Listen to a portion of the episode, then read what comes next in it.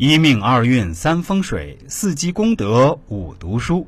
下，一个家庭是否幸福平安，后代能否成才，跟这个家庭中的女主人的一言一行有很大的关系。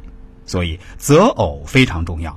俗话说：“种不好庄稼是一季子，娶不好老婆是一辈子。”庄稼没有种好，耽误一季，下一季可以重新种；可是老婆没有选好，就是耽误一辈子的事儿。第八点就是多交贵人。古人云：“鸟随鸾凤飞腾远，人伴贤良品自高。”大家知道这句话是什么意思吗？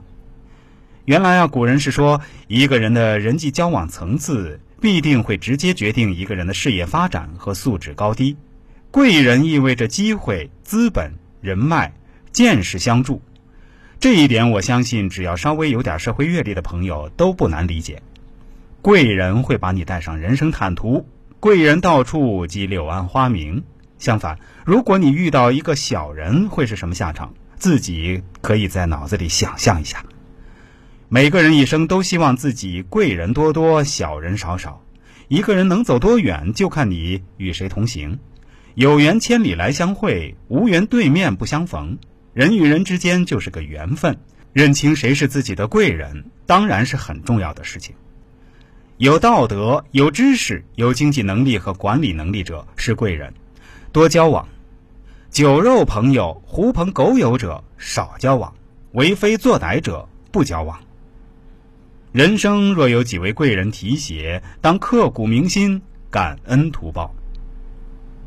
第九点就是要学会养生，健康是我们的生命之本。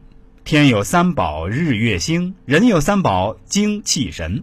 所以，身体是革命的本钱嘛。说的也是一样的意思。身心健康是影响个人能力的前提。只有思维平衡、头脑冷静，才能产生正确的计划和行为。古人讲：“修身、齐家、治国、平天下。”修身是第一步，养生即是修身的基础。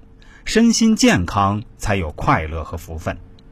当然，除了我的这个说法，还有一种说法叫一命二运三风水四积阴德五读书六名七相八敬鬼神九交贵人十修身，其实意思也差不多，所以我们就不深入展开了。